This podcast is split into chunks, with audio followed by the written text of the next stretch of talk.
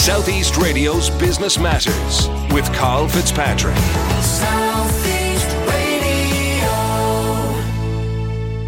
Well, a trailblazing programme from TU Dublin, which aims to provide people with disabilities with an opportunity to enter the world of self employment and entrepreneurship, is now operating successfully. Joining us now is the man behind the programme, Professor Tom Cooney. Tom, I've invited you onto this morning's programme to discuss the self employment for people with disabilities programme offered by TU Dublin. I'm very interested in hearing more about the course, but first, I'd like to learn about your own role within the university. I am Professor of Entrepreneurship and I've been employed with TU Dublin. Previously was uh, Dublin Institute of Technology uh, for 30 years. Uh, the focus of my work has been uh, entrepreneurship throughout that time. But in 2006, I established the Institute for Minority Entrepreneurship within what was then Dublin Institute of Technology and now TU Dublin. And we began to focus our work on marginalised and disadvantaged communities. So we've worked with immigrants, people with disability, traveller community, uh, ex-offenders. Um, I've delivered a program inside a prison and seniors and, and other communities. And the argument has been across all of them about they each have additional and distinctive challenges that mainstream population do not experience, and that's what we're addressing. And talk to us about those challenges. It, well, it varies with, with, with, with different communities, and I think that's the part that's not understood. So if we go to enterprise support agencies generally and indeed policymakers, the argument that's made is that we treat everyone the same and our door is open to everyone. But treating everyone the same is actually not the answer. And, and the, the notion of our door being open to everyone only works if people know the door exists and they can access it. So the additional distinctive challenges will, will vary from community to community. And that's why each community needs a different approach. Now, what I would advocate is that the starting point is different, but once businesses are up and running, I think it's important to mainstream as quickly as possible because we don't want people to be ghettoized or businesses to be ghettoized, and also you know, entrepreneurs themselves see them, you know, they'd see themselves as entrepreneurs, not as an entrepreneur with a disability or not as an entrepreneur who's an ex-offender or whatever the background might be. And Tom, how does your approach differ depending on the minority group that you're actually developing the entrepreneurship skills within? So first of all, we'd have to undertake significant research to um, appreciate the, the, distinctive challenges that that particular community would face. So someone who has a disability would have very different challenges in terms of business startup than someone who's an immigrant, for example. So, for example, an immigrant might have issues around language. They'd have issues certainly around uh, legal restrictions in terms of getting a business permit. Uh, they'd have issues around trust because, unfortunately, racism, discrimination is an issue. Whereas a person with a disability would have a very different types of challenges. The biggest one being um, the welfare benefit trap and, and other distinctive challenges as well. So the first thing we do is, is the research.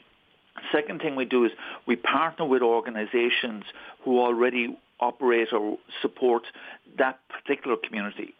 So I'm not going to stand in front of any group of people and say, I feel your pain, when, when clearly I don't. I don't know what it's like to, to be someone you know, with a disability or, or, or, or members of the other communities.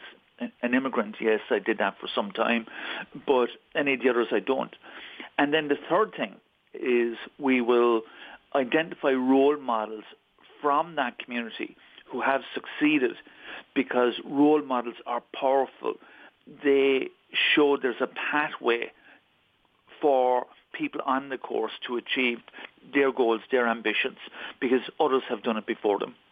And of course, employment and entrepreneurship are very closely linked. And I do recall a number of months ago, the OECD released a report and it showed that Ireland was lagging behind in terms of employment figures when it came to those with disabilities.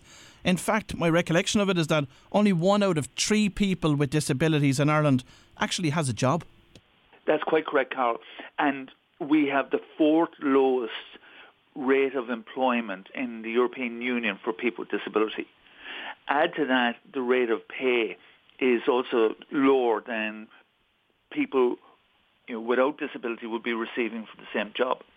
We also know that during the pandemic, that people with disability were disproportionately affected by unemployment in terms of being let off.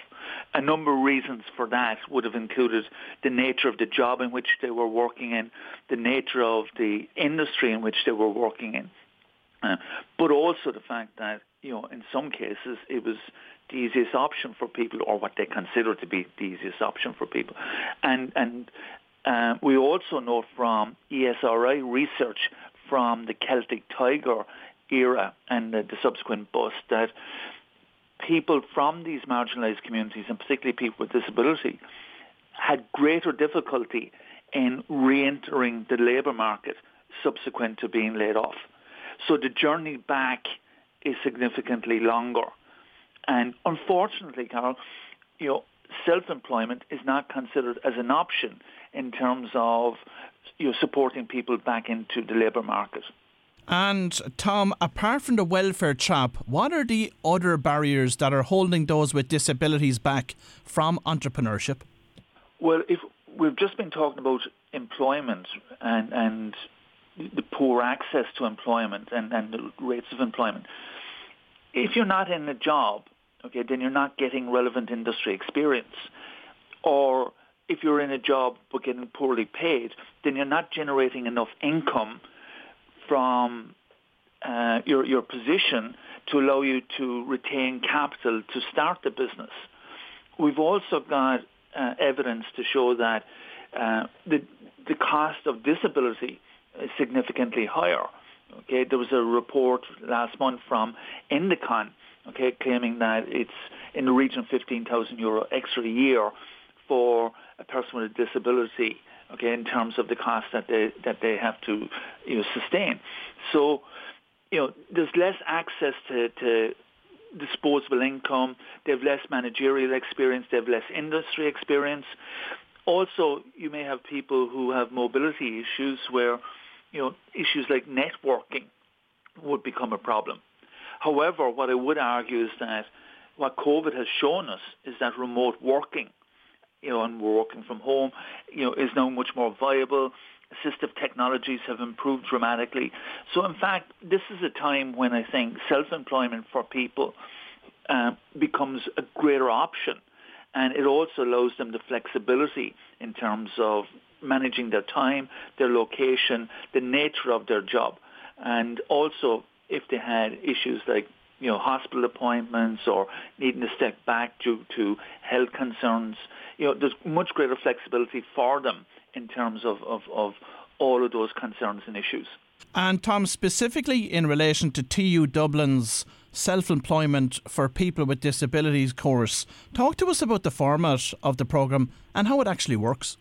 Well, the first thing was that it, it, you know there was a, there was suggestions by, by, by people that we you know, that there wouldn't be a demand for it. Um, that why don't they just take the course that's on offer through the local enterprise offices as an example, right? Um, we got funding for 20 places from Pobal um, through the Open Doors initiative. And that funding, uh, we, we, advertised for, for, for applicants and we had uh, we just we got 40 applicants uh, for that 20 places and then there was an application process, a review process, and 20 people were offered places. The nature of the course was it was 12 weeks online, which meant that any, a person from anywhere in the country was able to participate. The, there was a, a lecture for two hours online every Wednesday from 11 to 1. The first hour would be where I was um, dealing with content around specific topic of that day. The next half hour was an expert on that topic doing a kind of guest speak uh, speaker role, and then the last half hour was a guest speaker who was an entrepreneur with a disability who was successful. So we had 12 different role models across the, the lectures who demonstrated what was possible. So the likes of Mark Pollock, um, Sinead Kane, all talking to the class about their entrepreneurial journey, the challenges they faced and the experiences they had. In addition to that, we uh, identified an online um, tool from the UK called um, SimVenture Validate, which allows people to build their business plan on a week-by-week basis. Um, it uses the business model Canvas template. And that we found really effective because it didn't overwhelm anyone at any one time. You just answered a series of questions and you worked your way through it on a week by week basis. We also secured a business mentor for each participant on the course and they were supplied through the local enterprise office network and that was funded by the Department of Enterprise. In addition to that, those mentors were trained by an organization in the UK called Kaleidoscope Investments on working with people with disability in a mentoring capacity. Uh, in addition to that, we um, have a Dragon's Den style event um, taking place at the end of January where it includes a venture capitalist, a bank person, someone from local enterprise office, and someone from Microfinance Ireland, with the ambition being that if the business is viable, you know, that between them, you know, they might be able to advise on where funding could be secured to get the business up and running. So it's a very holistic package. Um, sorry, one other thing is that all lectures were recorded, and so that meant that people were able to revisit the lecture at a time and space that suited them because they may not have been able to, you know, follow the full flow of the class in, in, in, in, in the moment, but were able to revisit it at a later stage. Or sometimes they might have missed it due to health reasons. So a really holistic approach. And what we were giving people was a supportive environment to determine the viability of their business idea. And Tom, provide us with an insight into the profile of the course participants and what sectors they're looking at progressing into we were open to any any form of disability. So so the the promotional materials said that we invite people who self-identify as having a disability. So the range of disability was very broad, and um, that created it, its own challenges for us as providers of of the course and ensuring that all the technology was appropriate for the different um, disabilities. Uh, so that was a learning experience for us and, and, and a good learning experience and, and one we benefited from. Uh, then the nature of the business ideas are, are quite varied, uh, it, but they're very strongly in the services sector. Uh, there are one or two outside the services, but generally it's services. A number of the applicants are targeting uh, ideas, business ideas relating to people with disabilities. So it might be about you know, identifying a gap in the market where disability support is currently not available or where you know, some type of product or service would you know, be beneficial to people in the disability market. Uh, but the majority would be out, you know, targeting communities outside the disability market and would be kind of online uh, activity was again quite popular, but quite broad, Carol, uh, in, in, in the nature of the business ideas and the nature of the industries in which they were targeting. And Tom, on a broader level, what more needs to be done to achieve a more inclusive and diverse entrepreneurship community here in Ireland? Well, I think, you know, first of all, you know, I'm delighted we're having this discussion because you're one of the very few people who has highlighted you know the issues around employment and self-employment for people with disability. And I'm I'm, I'm greatly surprised by the fact that we're not having you know more discussions about this. So one of the things I would hope will happen through your program and through you know other people talking is that the you know, the problem of employment and self-employment for people with disability becomes much more of a national discussion point. Secondly, I do believe that we we should have an inclusive entrepreneurship policy out of the Department of Enterprise. We have an entrepreneurship policy that's now finished. We have the regional um, enterprise plans. But if you look at the regional enterprise plans, there's very little about inclusivity uh, uh, amongst them. Additionally, if you look at the comprehensive employment strategy for people with disability 2015 to 2024, there's barely any mention in that document, and that's national policy, barely any mention in that document around self-employment. So the question I'm asking, Carol, is why are we not talking about this? Why do we not see the economic and social potential that is that exists for people from these marginalized communities towards employment and self-employment. And much greater discussion needs to be happening at a national level. And I'm delighted that you are addressing the issue. Thank you, Tom. And finally, this morning, in terms of our international counterparts, what country is leading the way in this area and what can we learn from them? Interestingly, is that when we look at what's happening internationally, it's a very similar story.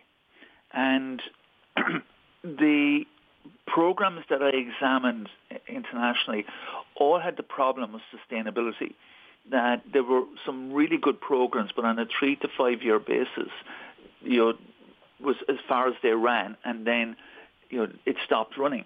Now, what's interesting is that in, in, in Finland, what they're looking at is a different approach, which is you know, that everything we do should be inclusive and that we don't need spe- specific, you know, tailored training programs, you know, but instead we got to be looking at all policies, all initiatives, you know, are they truly inclusive? Are we really reaching out, you know, in the way that uh, includes everyone?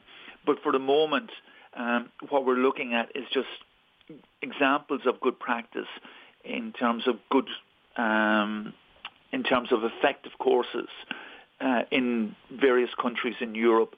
Uh, and there's no country that I would argue is a standout example that we could follow. Well, if you've just tuned in, that was Professor Tom Cooney from TU Dublin, and I think this is an excellent initiative, and I look forward to hearing about its participant success in the years to come. Southeast Radio's Business Matters with Carl Fitzpatrick.